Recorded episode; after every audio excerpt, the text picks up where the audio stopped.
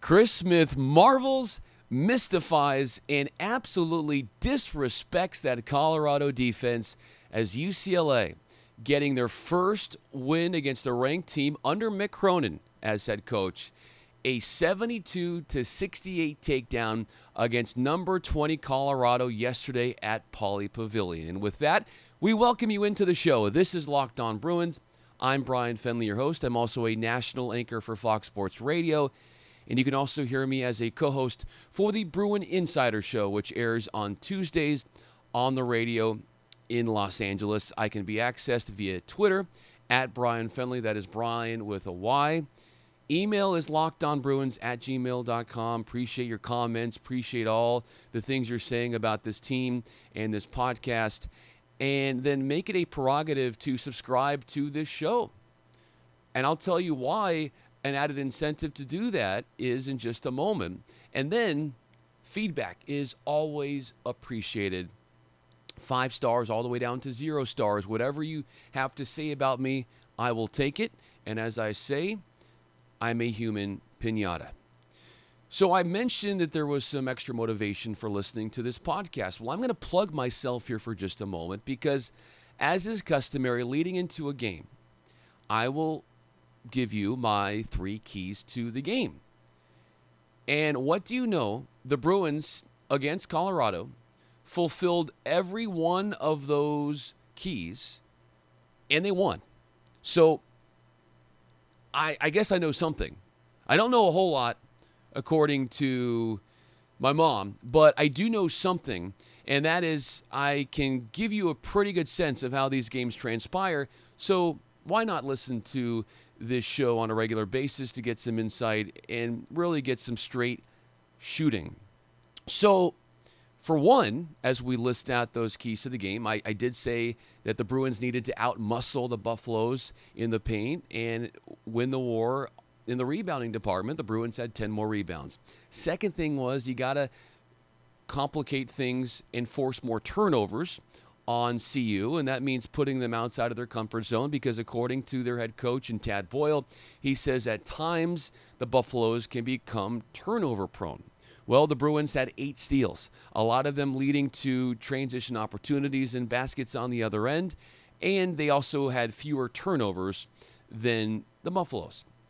My third key to the game that was accomplished was that Chris Smith needed to have a bounce back game. I put the number at 16 points per game. He nearly doubled that. He had 30, a career high. So he is going to dominate this show at the beginning as we marvel in his greatness, pointing out what made him so successful against the Buffaloes. Also, coming up on the program, there was a senior on UCLA that we haven't heard of a lot, doesn't get a lot of playing time.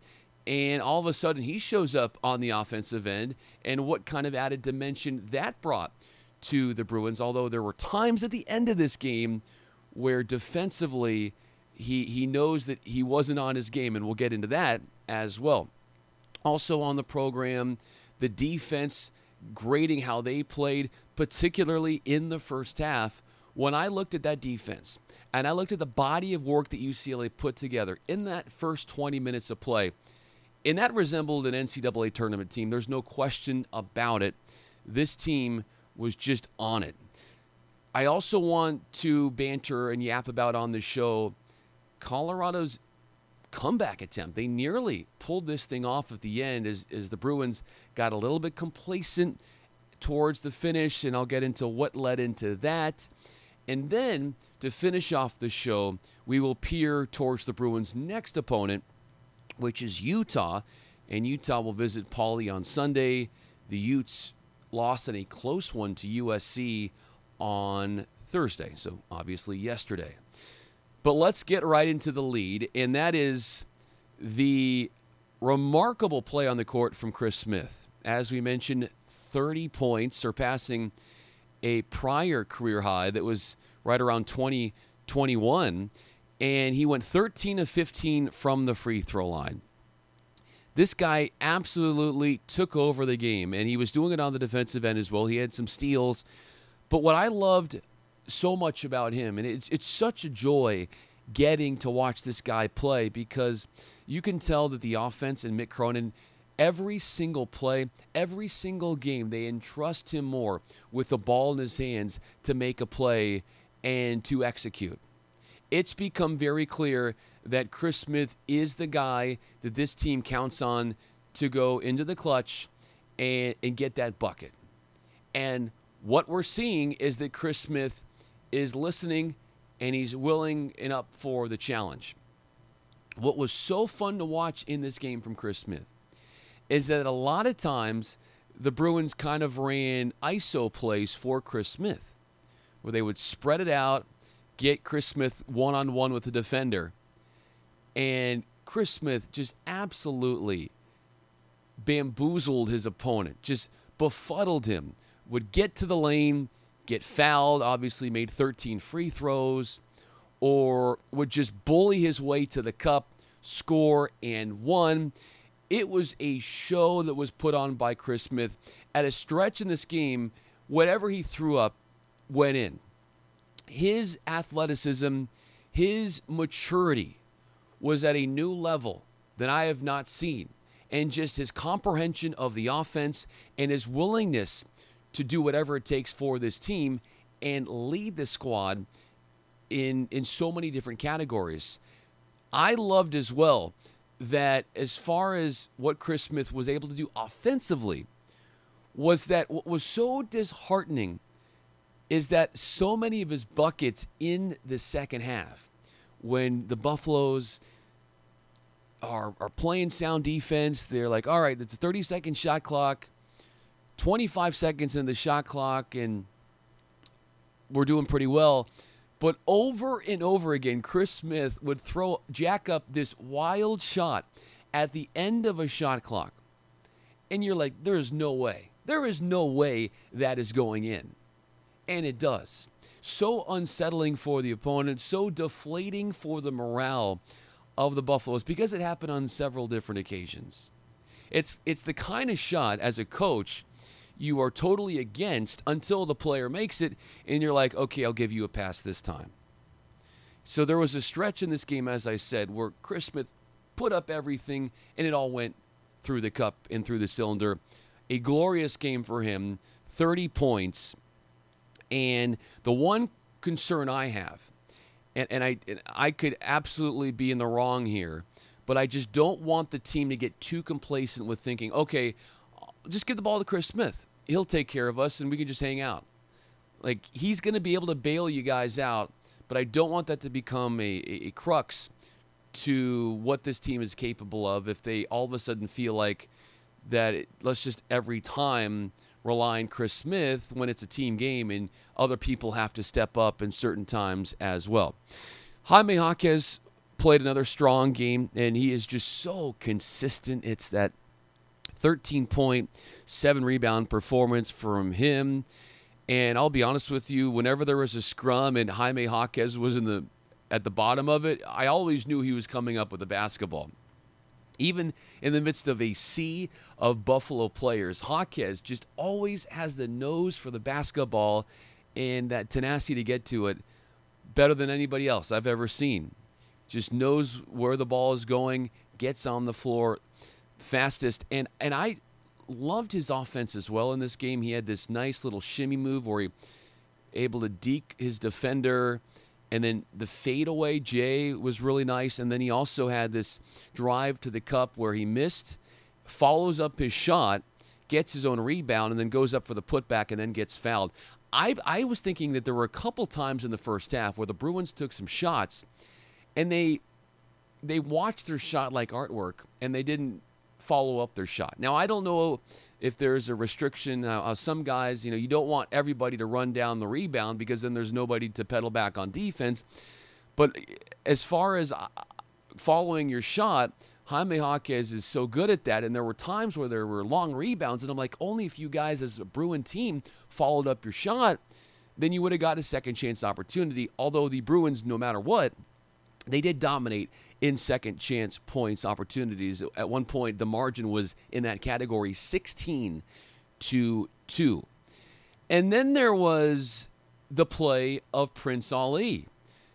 We've documented his demise as far as not getting out on the floor as often. The fifth year senior, his playing time had been reduced.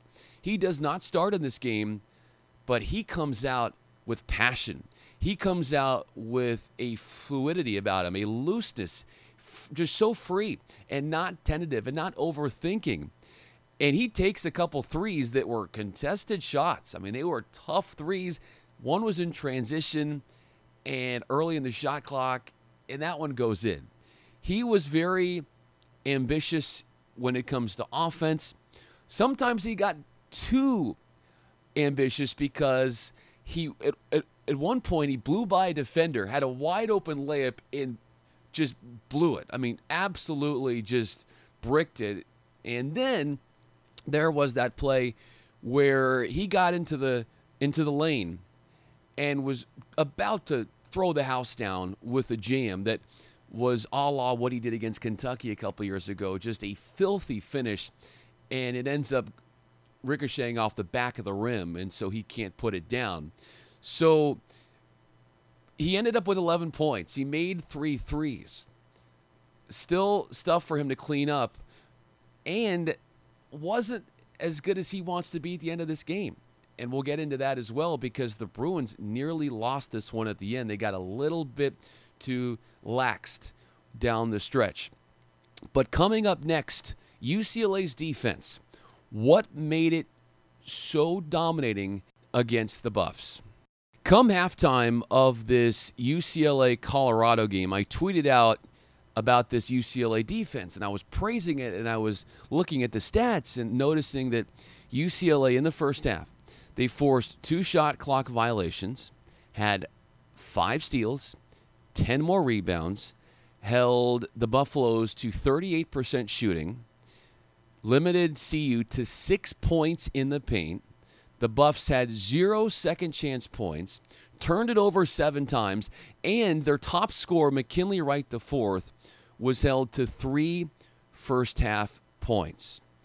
Defense was total Mick Cronin style. There was a play where Jules Bernard swatted Tyler Bey as the the Buffalo tried to get to the rim, and then that led to a fast break opportunity, and Prince Ali on the other end sticks a three. Now the second half defense, not as pretty, not aesthetically pleasing for UCLA. McKinley Wright, the four, scored 11 of his 14 points in the second half. And also, the defense wasn't helped out because the offense for UCLA, as we look at that second half, the Bruins offense started the second half 2 of 12 from the field. They got the quick and one three point play at the beginning, went on this long drought. Then finally, David Singleton hits a three topside makes it 47 39. And what also ailed the Bruins in the second half is the guys, some of them started to get into to foul trouble. Jalen Hill and Jaime Jaquez had to come out early in the second half with three fouls. And there was a stretch in this game where the Bruins missed nine of 10 shots from the field. They had, in the first half, a 14 0 run and a 9 0 run and it was the Buffaloes making the run in the second half.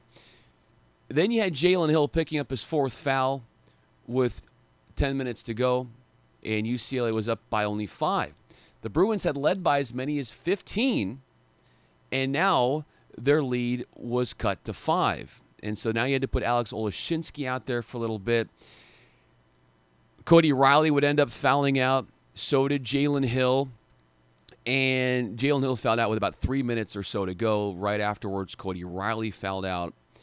And the Buffaloes just never gave up. I mean, they just kept making shots down the stretch, keeping it close.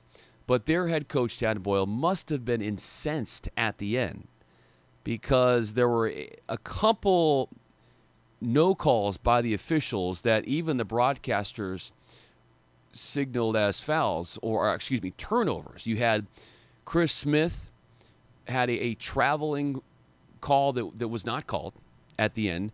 You also had Prince Ali in, in a stationary inbound situation where he's moving his feet and that's a turnover that was not called. And then Ali fouls a three point shooter late in the game. And then UCLA missed a bunch of free throws at the end. So here's the thing you know, Boyle can be upset, and he's probably not going to say anything publicly about some of the, the missed calls by the officials late.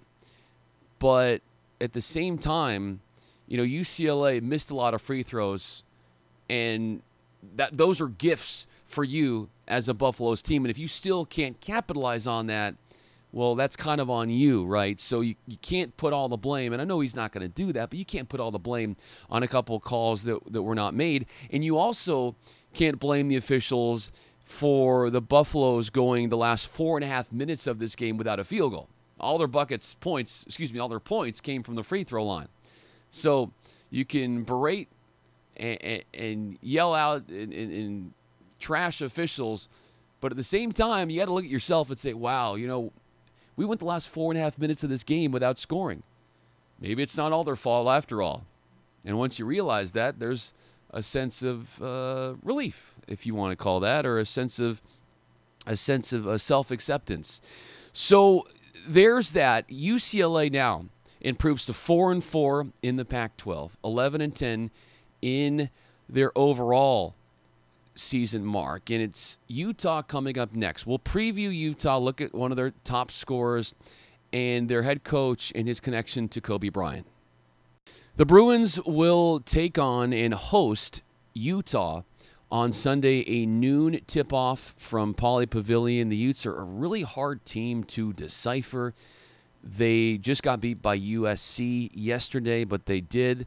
The Utes have a two game winning streak before then when they beat the Washington schools, Washington and Washington State. They are very young. According to KenPom.com, they are the third youngest Division One team in the country. So there's always that excuse they can use. They also are not a very good defensive team as they are last in the conference in points allowed per game. That was coming into this week. They held off Washington by one point, 67 66. And keep an eye on Both Gach, who shows up in some games and plays really well. And then other games, you forget he's even playing. He has great games against Kentucky. This Utah team, I just can't understand it. It has to be the youth because you win against a Kentucky team, and then you know you kind of puke it up in, in conference play. So Both Gach has been very inconsistent. He scores 24 points in a loss to number four Oregon earlier this year, and then there are other games where you're like, well, he had five points against Washington State. So like what's the deal? So the the youth is the biggest impediment for Utah, to be honest with you. And the fact that they played USC close signals to me that this is not just going to be a cakewalk for the Bruins. And I hope that that they are able to celebrate the win against Colorado, but not get too hot-headed about it and refocus, get the job done on Sunday. Utah head coach Larry Krystkowiak, interesting, you know, as we continue to mourn the passing of, of Kobe Bryant, found an interesting connection between Krystkowiak and Kobe Bryant in that Krystkowiak, at the end of his NBA career, had a couple of 10 day contracts with the 1996 1997 Lakers when Kobe Bryant was an 18 year old rookie. So they were teammates during that 1996 1997 season. Krystkowiak, the current Utah head coach, and Kobe Bryant.